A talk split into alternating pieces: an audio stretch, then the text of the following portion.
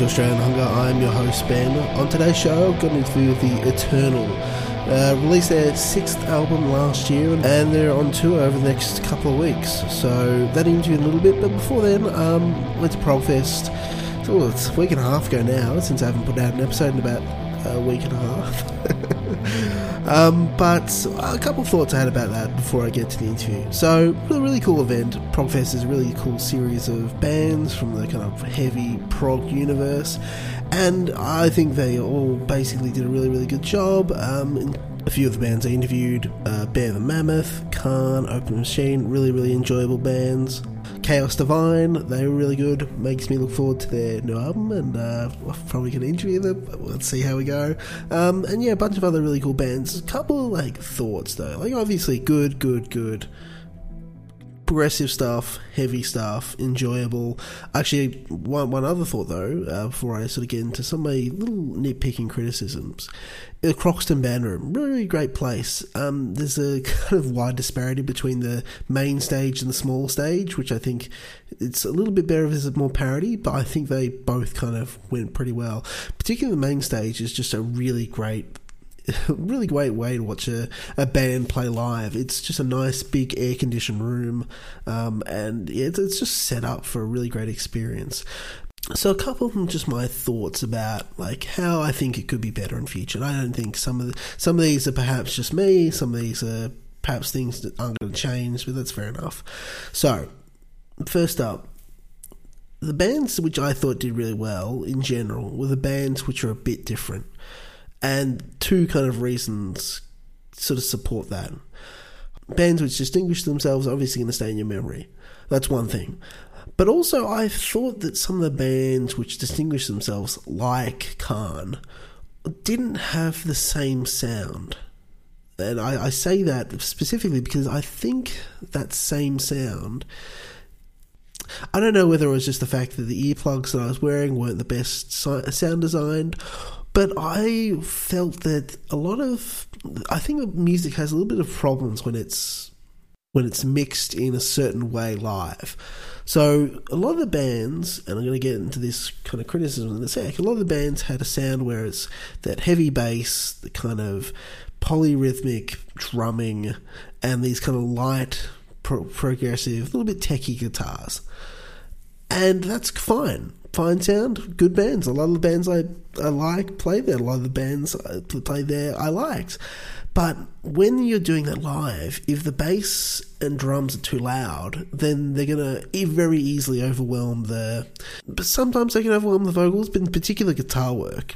And that was something which I was a little bit disappointed by, that I often felt that the guitars, sometimes the vocals a little bit, were overwhelmed by incredibly sort of aggressive drums and bass. And I think if you sort of mix those a little bit sort of in parity, I think it's a general issue in metal especially, is that bass sometimes, but the drums a lot of the time can often be quite overwhelming, just incredibly loud. And... I'm sure that makes a really great experience, that kind of pulsating, especially the kick drum, kind of pulsing through your body as the gig's going along, but it can be problematic if you're kind of going there from an audio perspective to that. But also, that kind of leads into my second kind of nitpicky criticism. So a bunch of the bands had a fairly similar sound. And that's not necessarily an issue. You're going to a festival, it's more than likely that it's going to be a similar kind of concept or theme or sound for a bunch of the bands. But prog is such a wide kind of... There's so much you can have with prog, so many different kinds of sounds, so many different kinds of bands. And I felt a lot of the... Maybe it's an issue with prog in general, this current heavy prog scene. But I felt a lot of the bands had a very similar sound.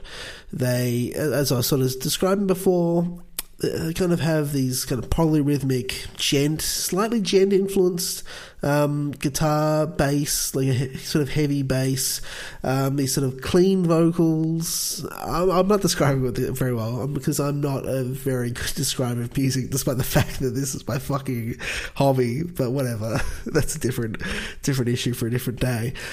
Opus of Machines, Sky Harbor, Circles. That I'm trying to illustrate that kind of sound. It's got a very heavy sort of a thrust to it, but like this sort of light, almost delicate touch in the guitar work. So the light and shade very much, but it's a very specific sound, and I'm not sure I quite capture it. Like bands like a band like Chaos Divine kind of has, you know, a sound which could be compared to that, but it's not quite the same. So a lot of bands I felt had that sort of similar sound. And as I mentioned, like, maybe it's just an issue in the fact that that's where the prog world is at the moment, but like, for a festival called Progfest, like, I think it'd be a much better experience, and perhaps wouldn't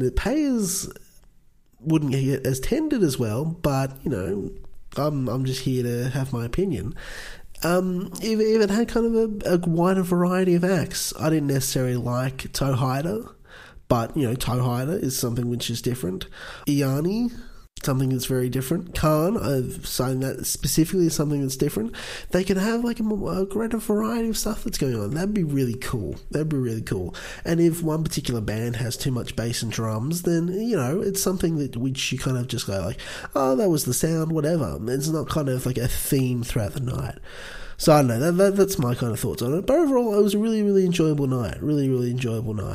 So I interviewed Mark Kelson from The Eternal, a band which I think like is gothic, is doomy and proggy, and has been sort of various iterations of those. All those elements have coalesced into a really cohesive whole for this new album, Waiting for the Endless Dawn, which they released last year. So they're going to be actually touring Australia. I can't wait till they're playing in Melbourne. So they're going to be playing February 8th at the Factory Theatre in Sydney, February 9th, the Transit Bar in Canberra, February 16th, the Evelyn Hotel in Melbourne, and later in the year, April 6th, Enigma Bar in Adelaide.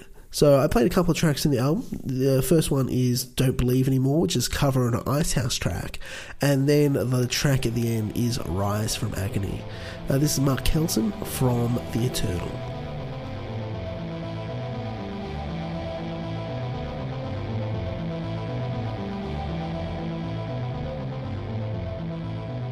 Mark Kelson is the guitarist and vocalist for Melbourne band The Eternal, whose latest album, Waiting for the Endless Dawn, was released last year. They'll be touring Australia, playing on February 8th at the Factory Theatre in Sydney, on February 9th at the Transit Bar in Canberra, February 16th at the Evelyn Bar in Melbourne, and April 6th at the Enigma Bar in Adelaide. Mark, thank you so much for chatting to me.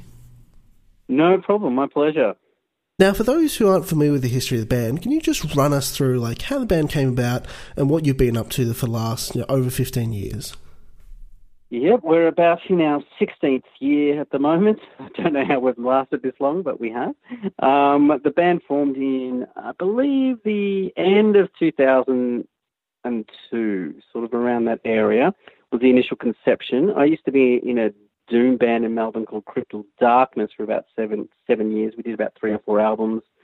The band dissolved. I formed The Eternal, and things kind of started to really pick up from there. We've released, I guess, 6 albums now, and we've managed to tour Europe several times, America, Canada, Mexico, Japan. We've sort of done the rounds over the years.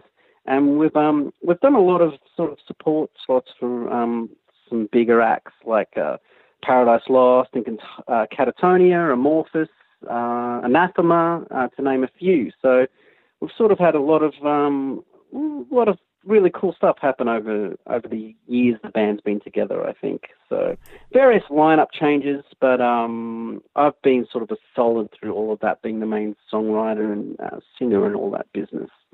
This kind of music, it has sort of been, I don't know, it sort of varied over the course of the band, but like I think there's a core to it that's sort of stayed the same. What is it sort of captured your attention about the kind of music you play? It's an interesting thing. I think for me, it probably started for me when I was about 18, which was a long time ago now. Where I first got into the Melbourne scene, I was able to sort of finally join a band, and I joined a grindcore band.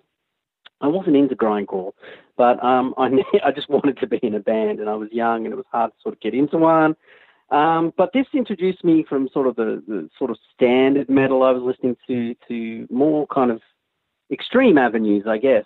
And in that sort of pool of extreme bands, I came across I guess around that time, My Dying Bride had released As the Flower Withers and Turn Loose the Swans, and Paradise Lost had probably brought out Shades of God and Icon, and Anathema had done Serenades, and, you know, there was just this whole other thing happening, and it just sort of captivated me because it was extreme, but in a different way. And I was really drawn to the melodic aspect of that because I was a very melodic guitar player.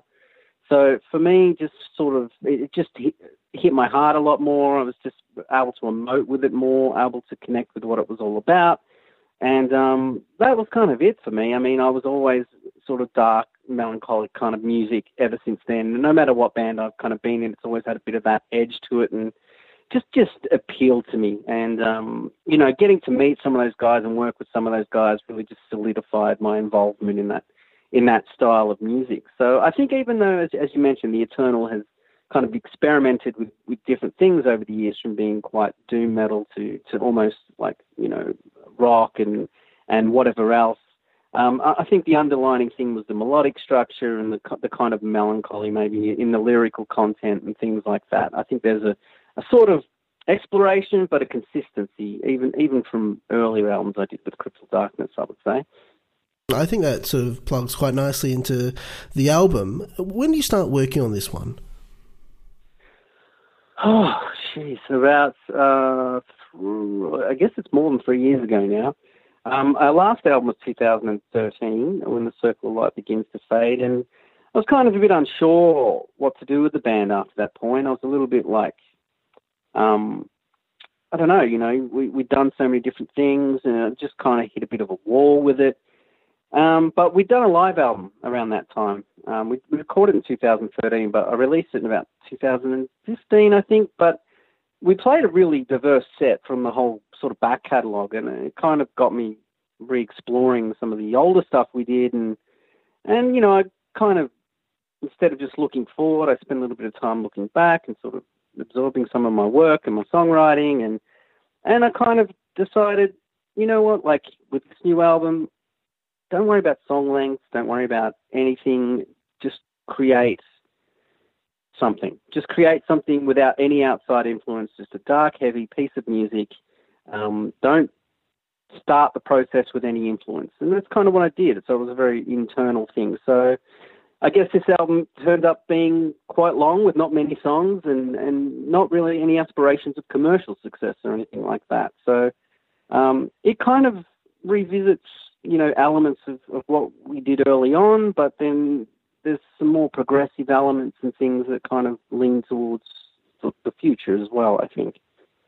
That was the really interesting thing, listening through all your albums in preparation for this kind of, I don't know, it sort of like felt very consistent with the work you'd previously been doing, but then kind of, you know, harken back a little bit, particularly in terms of some of the sort of, I know, heaviness, and as well as some of the, you know, particularly the song length. Yeah, so there's definitely, like, I feel like there's a bit of a nod to my old band, Cryptal Darkness, back from the early days of my career. There's definitely a bit of a nod to that. I don't think it was a conscious thing, but when I'm playing some of the songs, I can feel that. The Wound. Yeah, I think it's about 20 minutes. Let's dive a little bit into that track, because it's, you know, it's interesting in the fact that it's 20 minutes. That's not many bands get songs that long ever. Talk a little bit about how that song came about and, you know, why it is so long.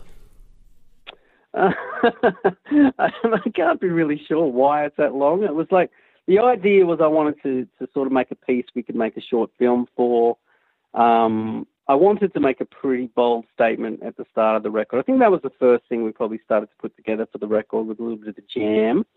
And the jam kind of really encapsulated around the first 6 or 7 minutes of the track, to where the vocals come in. We kind of sort of jammed something that sort of had that structure to it. And I don't know, I just had this feeling that I wanted, I didn't want to rush things, and we definitely didn't, but I wanted to sort of, I wanted to have a sort of cinematic kind of feel to the whole thing. I wanted to let things really resolve and really build. And I don't think it's like a funeral doom band where they play the same note and it hangs for 15 minutes. You know, I think we still have a lot of movement in that 20 minutes. But yeah, it just sort of ended up being around the 20-minute mark. It was just kind of a natural way the piece came out, and I didn't feel like I wanted to cut it down. Like, I didn't feel like I needed to get to the vocals quicker. I felt like it just sort of painted the picture it needed to paint, so it was good. You mentioned a visual accompaniment, a cinematic piece that is sort of taking form in the music video. Talk a little bit about how that came about and its relation to the music. Well, we got contacted by a guy in Portugal who was like a video clip maker, and he wanted to make a video. We have a guy we work here in Australia with, but this kid wanted to have a go at it, and I was like, well, hey, I've got this song, you know, I've got this idea where we'd like sort of a visual to accompany that. And, you know, we came up with a loose narrative, but at the same time, I didn't want to drive it. I kind of wanted to let him just make a film to it, you know, do his thing. Now, obviously, you know, making a 20-minute film for a song and on a small band like us, it's tough to, you know, we have to do it on a budget. You know, we're not a major label band. So the whole thing was put together on a budget. And look, I think he did a great job. I think he did a great job of it. And I think it paints a different picture of the songs than I had in my head when I wrote it, which is what I really like. So if you get a chance, jump on YouTube, The Eternal, The Wound, check it out.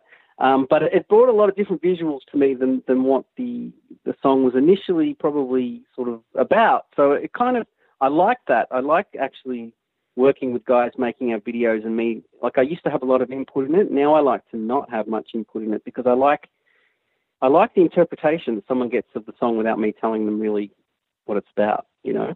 So it kind of just happened. It took ages. Like, making the record, I fully engineered, mixed and produced the record at my own studio. So he was making the video for quite a long time.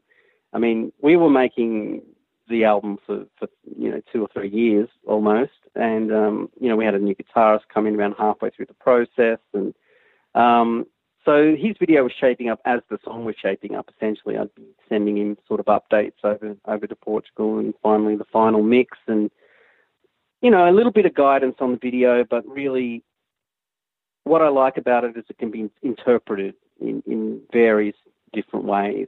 And I interpret differently than the guy who made it. So that's kind of it's an interesting piece. And it was a big thing to get done, and I'm kind of glad we got it done. I'm kind of glad. It was very ambitious of us, I think. Like a 20-minute video, it seems like one of those things that kind of can almost be destined towards sort of a development hell. But yeah, it's really interesting. I totally agree with like the fact that you sort of are seeing different things in it, because you're watching it and there's a lot of room for real sort of interpretation about kind of what the piece is actually trying to say.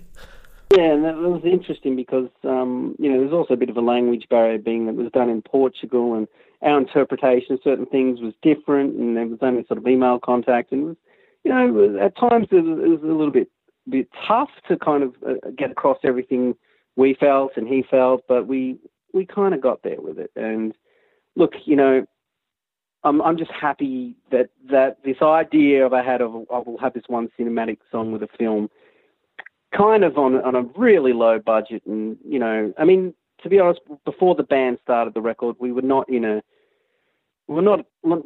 sure whether we were continuing or what we were doing. So to come out of it sort of this end of things where we're at now is quite miraculous and good, I think. Talking a little bit more generally now, like, how did the band go about writing the music to the album sort of more generally? Well, generally, I've been the songwriter up until this point. I can tell you moving forward that's kind of starting to change. But up to this point, I've been the primary songwriter, 97% of the material, I would say.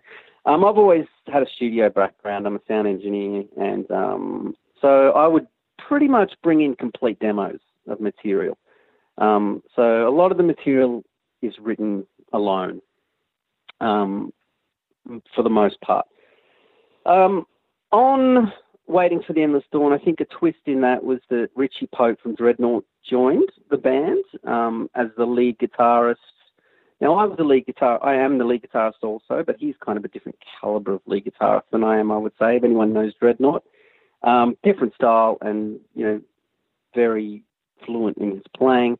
But when he came in, I guess the basic structure of the songs was done, but all the layering and the kind of additional stuff that we put down, we did together. Like, as soon as he joined the band, every studio session became me and him.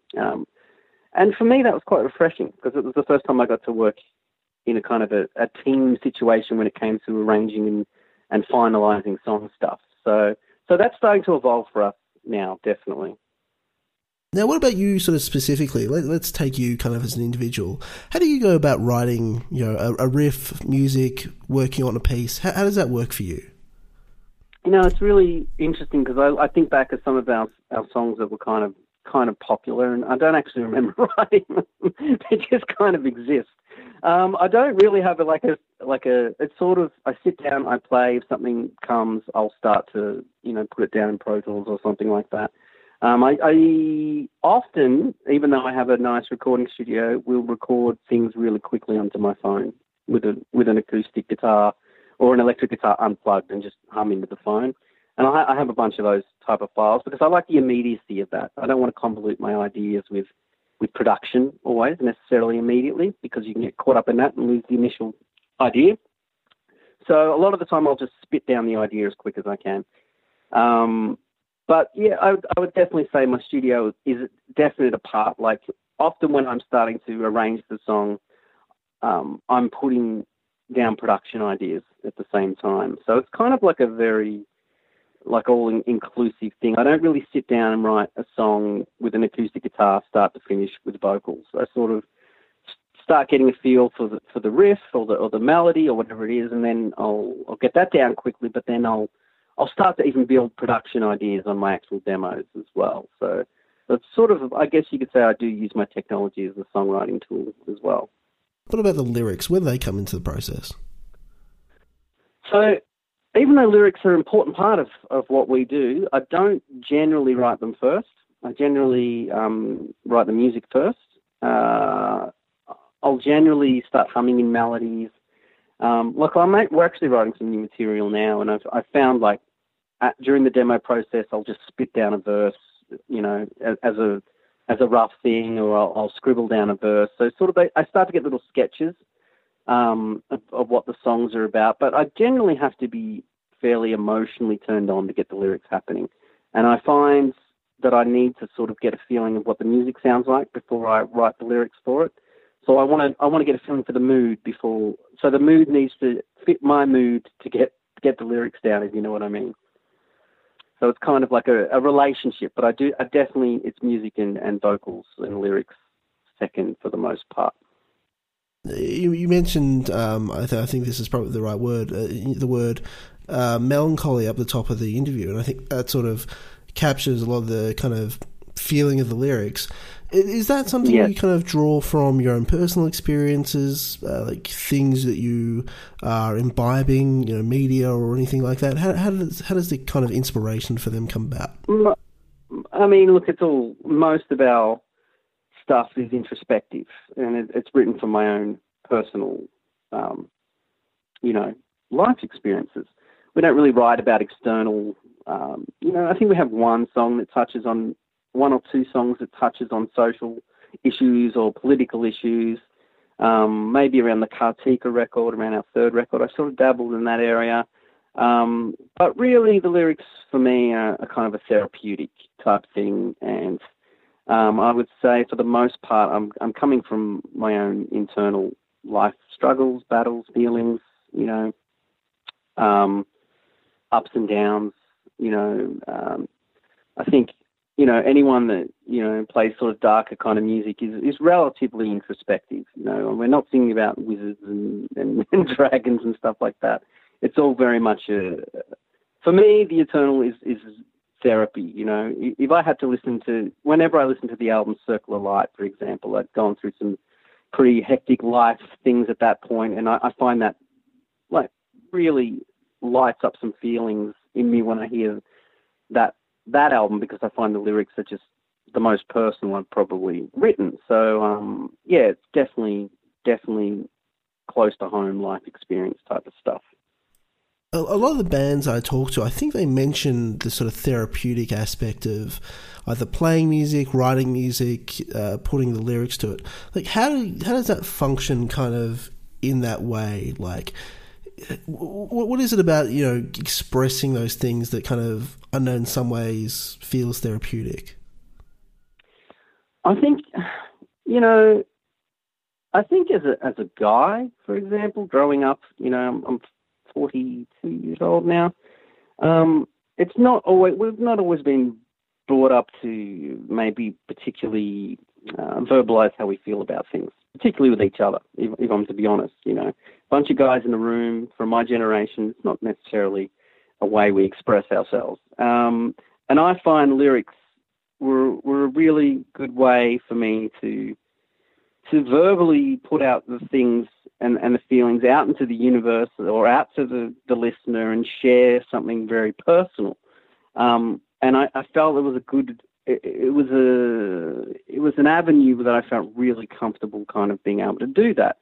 You know, and as life's progressed, I've gotten better at doing it in my normal life. But as a young man, lyrics were really my way to reach out to people and share what I was feeling about things in my life, you know, where maybe I couldn't verbalize it as well in day-to-day conversations. So that's where it kind of becomes a bit therapeutic, I think, where you can kind of just purge yourself a little bit.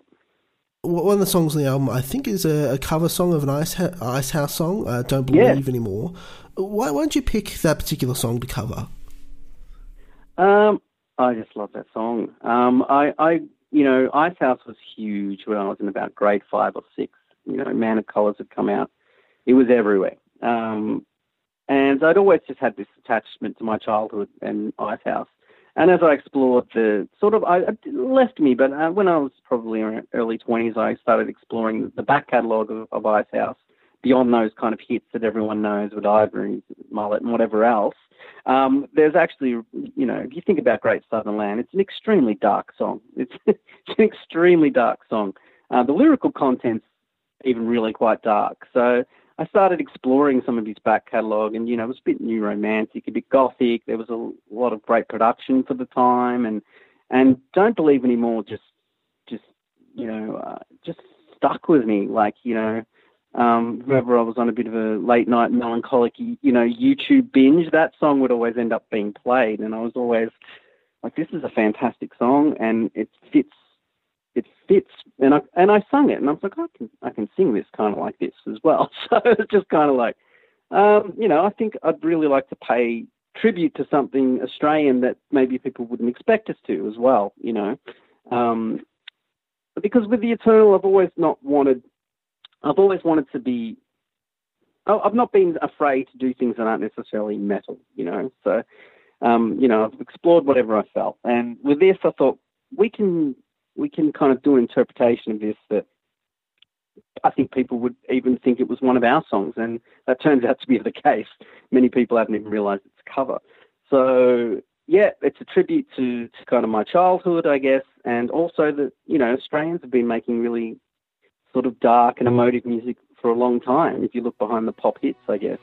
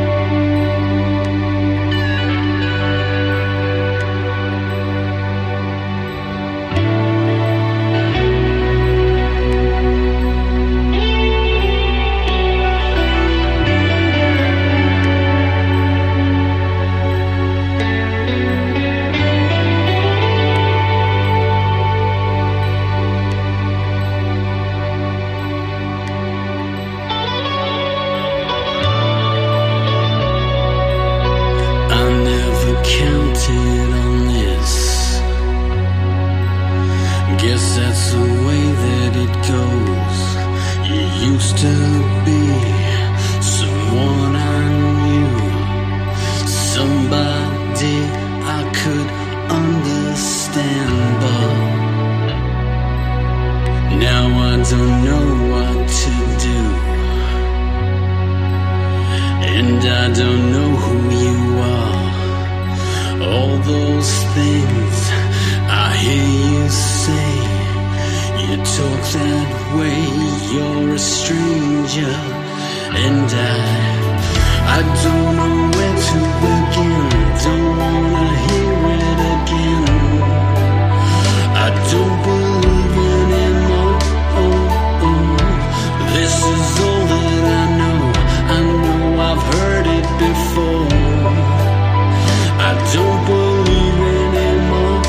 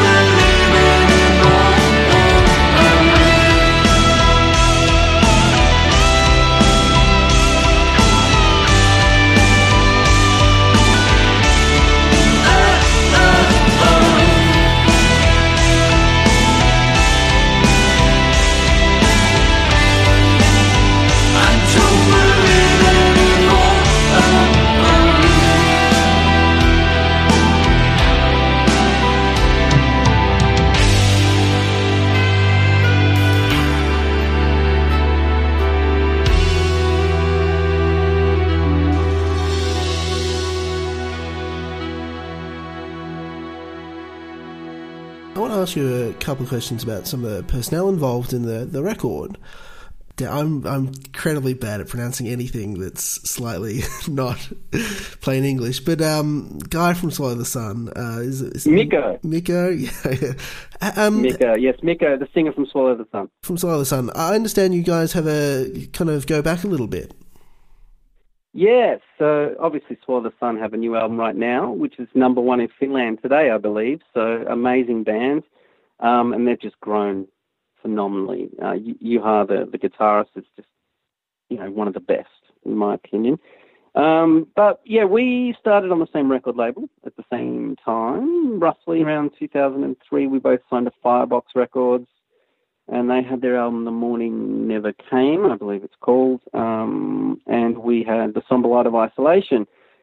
So we toured there in 2004 in Finland, and we played with them, and we met those guys, and, you know, we were kind of both young bands at the time, and obviously they have skyrocketed. They're on Century Media. They're hugely successful and well-deserved.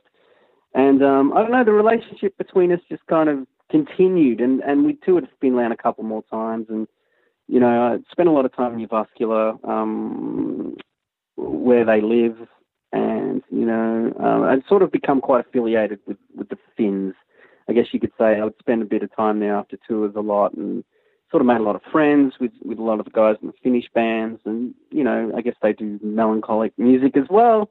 And, you know, I'd stayed, you know, with Mikko at Mikko's house many times and whatever. And then, you know, just with this record, with that song, like, I just want to do something that people wouldn't expect. Once again, you know, Ice House song was maybe one thing, and maybe, you know, the death vocals, considering we hadn't had that kind of sound in our music for a while, was something else. And I just wanted to sort of, you know, that's not my strongest thing, death vocals. It's not what I'm great at. I'm a better singer than I am at that kind of stuff. So if we were going to do it, I wanted one of the people that I thought was the best.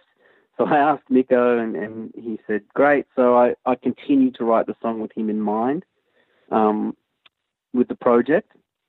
So I wrote the lyrics for him to sing, not for me to sing. I sing a little bit in the chorus, but I wrote it mostly with him in mind. So I sent it over to him, and he graciously did it and sent it back. And there we have it, in the Lilac Dusk. It's very cool. I'm very proud of that song, and it was great to make something with Mikko as well. So to continue on the line of other vocalists on the album, Emily Sayan? Yes, Emily Sayan. So Emily Sayan, she's from Russia. Like, I'm always fascinated by the kind of international connections that people have. How did she get involved in The Eternal? Because I think she's sung on the past couple of records. Well, she actually, yeah, she lives here. She lives here. Oh, now. Does she? Okay, she didn't, that would make sense. She didn't at the time. Actually, she's my current scene teacher at the moment. I've just started some scene lessons with her to brush up. But yeah, she's living here in Melbourne, but that's only been for the last 5 or 6 years. I actually met her through Duncan Patterson, who used to be in Anathema. He had a project called Ion, back some years ago, before we did Kartika, probably 2007 or something. She sung on it, and she was living in Russia. I sung on it, and we sort of became friends. We did some stuff back and forth. Then she did Kartika, when she was over in Russia, and the last 2 albums she did the backing vocals here. So our voices just sound, and I've done an acoustic show with her here as well, so our voices just work really well together, and I just like the texture of someone else's voice. And she's also a good editor for my vocals, because she knows my voice really well, so she actually stops me from re-recording things if the feeling is right as well. So I remember on the last record, I demoed all the vocals, and they were really raw, emotionally and you know, performance-wise. And she would not let me re-record them. She said, "Give them to me. I'm gonna, you know, love them a bit, but you know, we need to keep these because they're the best feeling," and all that kind of stuff. So she's, yeah, it's been an ongoing thing with Emily for I guess 10 or so years. Jeez, lifetime flies. A bit more than that now maybe 12 or 13.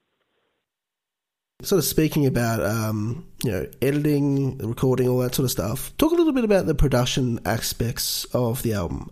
You know, the fact that you were sort of taking the helm on this one to an even greater extent than you hadn't on the previous ones. Well, On the, you know, the first record, it was just done at a studio at the time called St. Andrews. And looking back, I'm not really happy with that production. I was, you know, the guy wasn't that into it. And, you know, it is what it is. It's the first album. We got it done. We got it out. And it's well received. The second album was kind of, you know, I wasn't a sound engineer yet by this point, by the way. But the second album, we worked with a guy named Endell Rivers, who's done Black Majesty and Vanishing Point and a whole bunch of other bands. And that's when my eyes, you know, my interest in production really sprung up, because he was such an amazing musician, such an amazing producer, and the sonic difference between Sleep of Reason and you know, Somber Light are just amazing. So on the third album, I had a crack at sort of tracking a lot of things myself, and we had another guy, but in the end, we still weren't quite there. So Endell had moved back to Estonia, so we went over and he mixed that album for us. And around the fourth album, we thought we'd try and up the game, and we actually enlisted Jeff Martin. He was in the Tea Party for Under a New Sun, and that was, you know, it was a difficult experience. And that's probably around the time I actually went and studied and became a sound engineer. I was doing a lot of work in the studio. The album, you know, didn't come out exactly how I'd intended. And although it's a good rock album, I don't really consider it The Eternal album. So at that point, I'd made a firm commitment, you know, after losing a lot of money on that record, that I was going to take over the production myself. So I did When the Circle of Light Begins to Fade, the album before the new one, was the first one I did. So that was it was a good learning experience. I'd done a couple of full-length albums at this point, but that was sort of the first one I'd done for us. And it's always hard doing your own records to let them go on whatever else.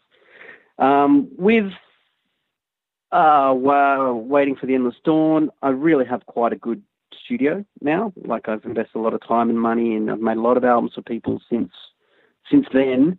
And so the production...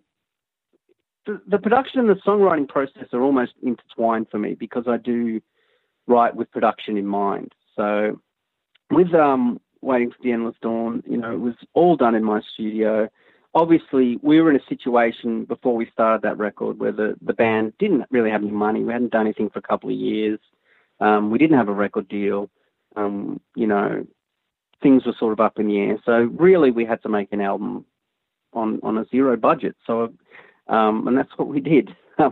We worked very tirelessly and meticulously on doing the whole thing in my studio, and it's very relaxed that way. I almost like not having an external producer in, because I do hear the complete sort of thing in my head, and I can sort of for the most part achieve that. I would say the record is co-produced by Richie Pope, who's the guitarist now. He has a very strong vision. And I have to say, I don't think the new album would have finished if he didn't join the band, because, once again, a little bit of external influence where someone says, hey, no, Mark, that's it. Let's move on, you know. That's really helpful when self-producing, I think. That was a very long-winded answer to your question. No. I'm glad you mentioned Under a New Sun, because I read it in an interview. You talked a little bit about the fact that it kind of didn't sound like The Eternal to you. Sort of. It sounds a bit like the Tea Party. But what my kind of question is to that is, like, what goes into making an album that sounds like The Eternal?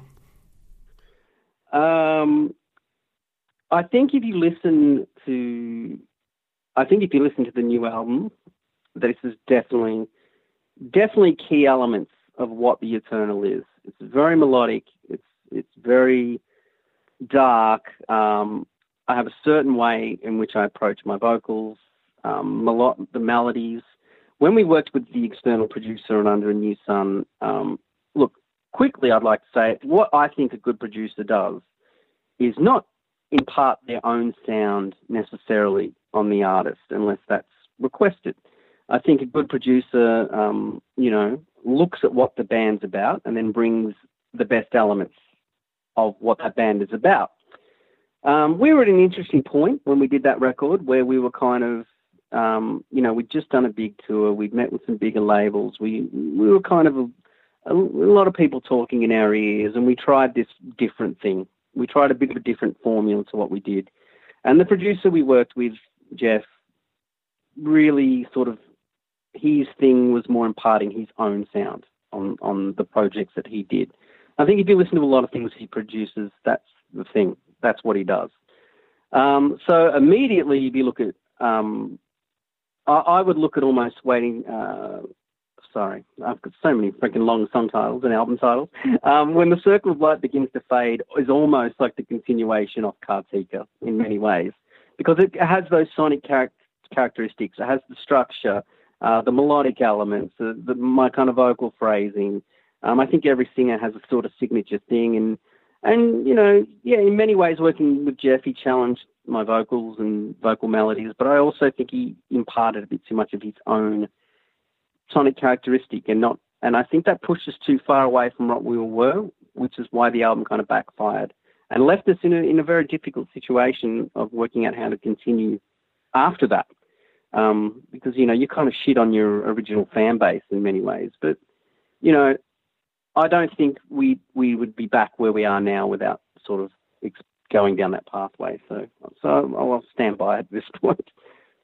Where did the title come from for the album?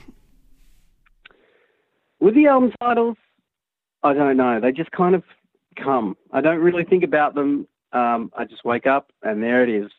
But Waiting for the Endless Dawn, it's based on the little piece at the end, which is actually a Martin Powell based composition. He's the keyboard player.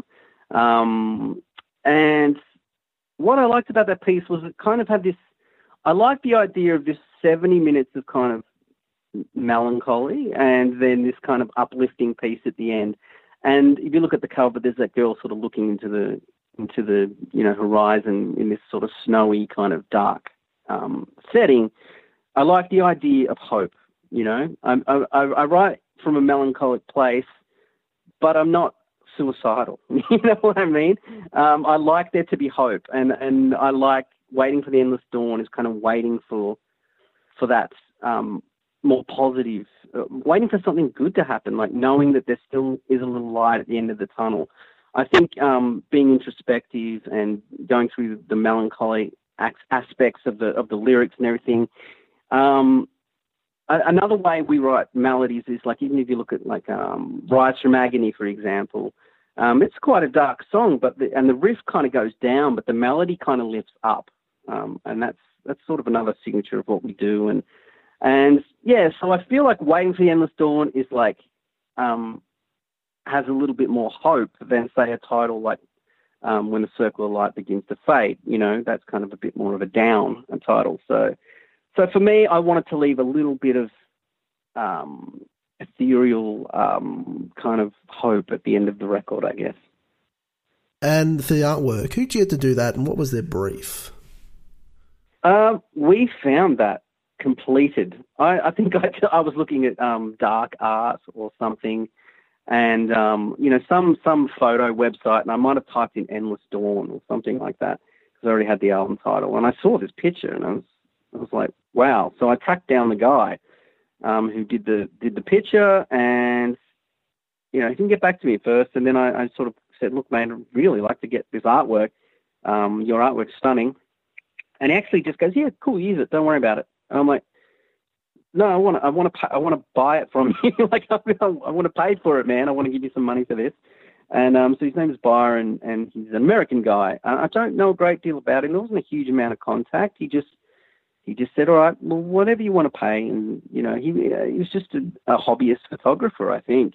So, you know, I offered him some money. I made the payment. He gave me all the high-res files. And that was kind of the last bit of contact we had. It was really brief. And it was just a bit of a fluke that artwork just, I think, suits the title so well. That's very, very interesting. Moving on to not done from scratch. Not done from scratch. Moving on to the live shows that you're coming up. What are these shows going to look like? Because obviously the problem that confronts you, or confronts many sort of bands who have released a few albums, if you've got a rich discography plus a very good new album. So, like, what are these shows going to look like? It is hard for The Eternal to start putting a show together 6 albums in.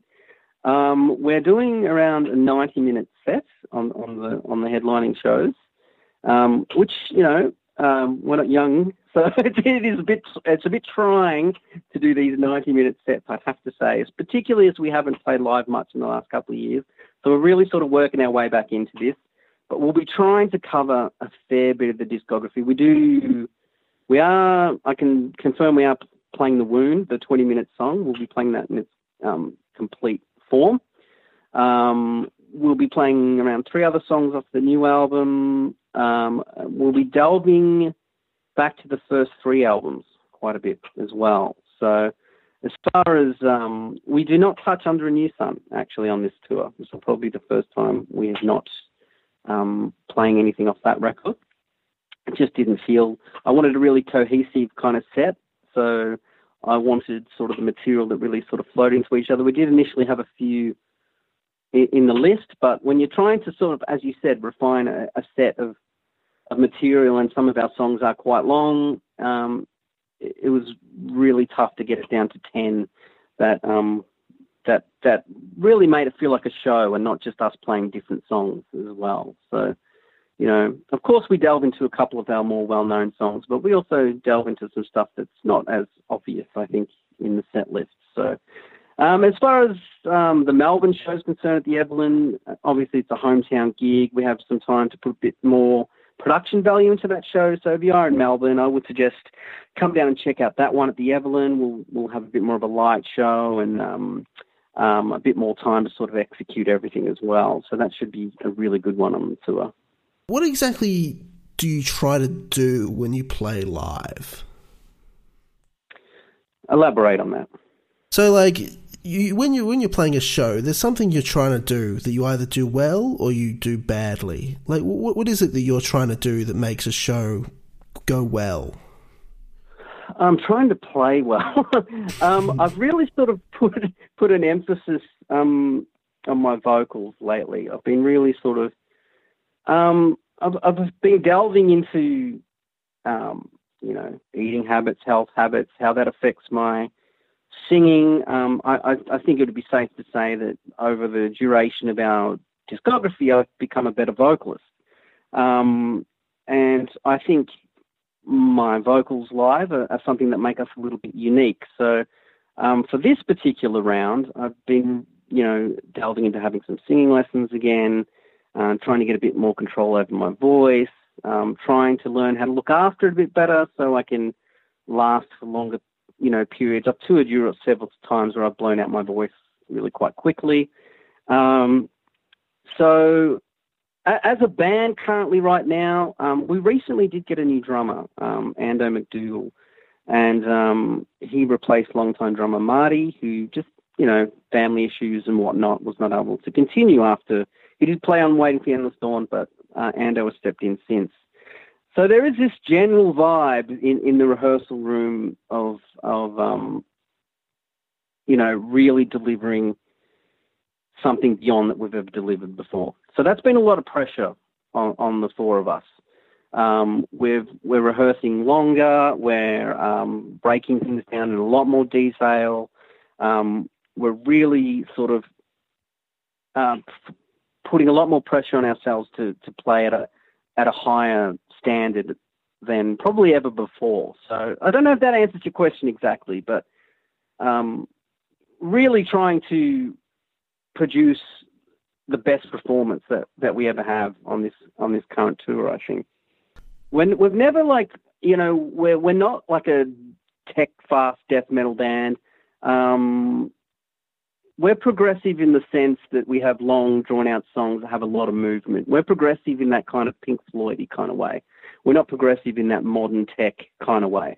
So really for us, the difficult thing about playing one of our songs, which I think a lot of people don't realize when they just hear our songs on the surface, is there is a lot of nuance and a lot of melodies and riffs repeat themselves in different forms during the songs. And a lot of the arrangements have a little complex nuances and slight time signatures, but we do it all very subtly. But, like, for example, rehearsing the Wound is a mammoth effort if you get 18 minutes in and make a mistake. Yeah, look, we're just very much on refining the details and just making sure we can sort of hopefully mesmerise the audience with some cool music. A couple last personal questions about you. Yeah. When did you start playing guitar and why did you stick with it? Oh, man, I think I started playing when I was about 13. My mother remarried a guy from a Melbourne sort of thrash metal band in the 80s, a band called Renegade, actually. Some of the old folk who listen, if they're listening, will probably know that band. And so up until then, I wasn't really into music. I think I wanted to be an architect or something like that. But he sort of came in with a bullet belt and a black Strat and had an album out, and I was like, what the hell is this? I've got to do this. So that pretty much changed the path of what I was all about. And from that point on, I just sort of started picking up his guitar and learning. But I was always more interested in songwriting than being a virtuoso guitar player or anything like that. I was always interested, pretty much from that point on, I was borrowing the school's 4-track and trying to make little demos with the Casio keyboard drums and, trying to build songs. Songs was always my focus. I'm far more, if someone says I'm a great guitar player, that's nice. But if someone says I'm a good songwriter, that means a lot more to me. That's always been my focus. So I guess guitar's been a tool for me to write music. It's just the instrument I'm best at. I'm by no means a virtuosic guitar player, but it's been a great medium for me to be able to get my ideas out, and that's kind of why I've stuck it. But I'm definitely not a guy that sits there and plays scales for 19 hours or anything. That's that's what pretty much Richie's doing behind me when I'm putting the arrangements up in Pro Tools. So guitar's just been my thing, and of course along the way I've done a bit of drums and bass and keyboards, and I've played keyboards on people's records before and occasionally drums and other things. I guess, I don't know. I have to say I like guitars. I own about 20 plus of them, so they do have a soft spot with me. When did you start singing? Singing was just an accident. It really was an accident. I joined this Cryptal Darkness band, and then I was the guitar player. And then I started sort of just doing, we had death vocals, and we wanted this sort of Might Own Bride doomy type spoken thing, and then I started doing that. And then the singer left, and I couldn't growl, and I still can't really growl very well. And so I started doing this kind of moany, deep, whingy thing, which people actually, in retrospect, think I was growling, which I wasn't. And so I started doing that, and, although it was all nice, it was very adolescent and kind of angsty. And, I being a melodic guitar player, I think that's just started translating to my voice. I just started trying to add melody to things. So when that band kind of dissolved and The Eternal forms, I guess you'll hear the first song on the first album, which is A Cruel Misfortune, is very melodic Paradise Lost type vocals, because I found Paradise Lost was an easy thing for me to sort of practice vocal melodies to. Nick Holmes' vocal melodies are very structured and not too complicated and very catchy. So for me, I was listening, driving my car around, when I was in my early 20s, just sort of singing to that and Anathema and just trying to get some melody into my voice. And by that point, I guess I started to like it. It wasn't just because I had to do it anymore. And then with the second album, the producer, Endel, really pushed me. We weren't allowed to use any auto-tune or anything like that. I had to sing everything 3 weeks in there with a piano and us making sure we got everything sort of pitched right. And then, I don't know, people started to like my voice, so I just kind of embraced it and just sort of kept doing it. And each year, I think my voice has just gotten a little bit better, but I'm by no means, I feel like my destiny was to stand in front of the mirror and be a singer or anything like that. It just became out of the necessity that no one else would do it. Last question, what have you been listening to, reading or watching lately? Oh, wow. Like, what have I been listening to? Well, I've been listening to...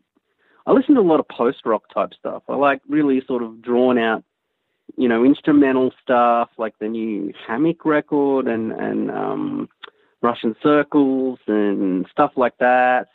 Mono, the new album out just a couple of weeks ago. You know, that's probably a lot of what I have on when I'm a teacher as well. So when I'm sort of working on class structures and whatever else, I'm listening to a lot of that stuff because it sort of just calms me down. And that's normally what I've got on when I'm cooking or doing stuff, is just instrumental sort of post-rock stuff. But, you know, I've been listening to the new Swallow the Sun record as well. I'm still quite into Amorphis. That's usually a regular thing on my playlist. And some of the older stuff like Van Halen and Danzig and whatever else, you know, that's still there for me. But, you know, if I need to work and sort of just need some background stuff, it's a lot of like sort of post-rock stuff for me, I think, at the moment. As far as watching, I'm documentaries guy. So, you know, I never really watch movies or TV shows. I'm all like just consuming documentaries on everything. And I'm very involved in audio production as well. So I'm always watching a lot of technical stuff on audio production. Reading course structures. That's about to hit at the moment as university is about to start, and I'm about to start teaching kids again. So, yeah.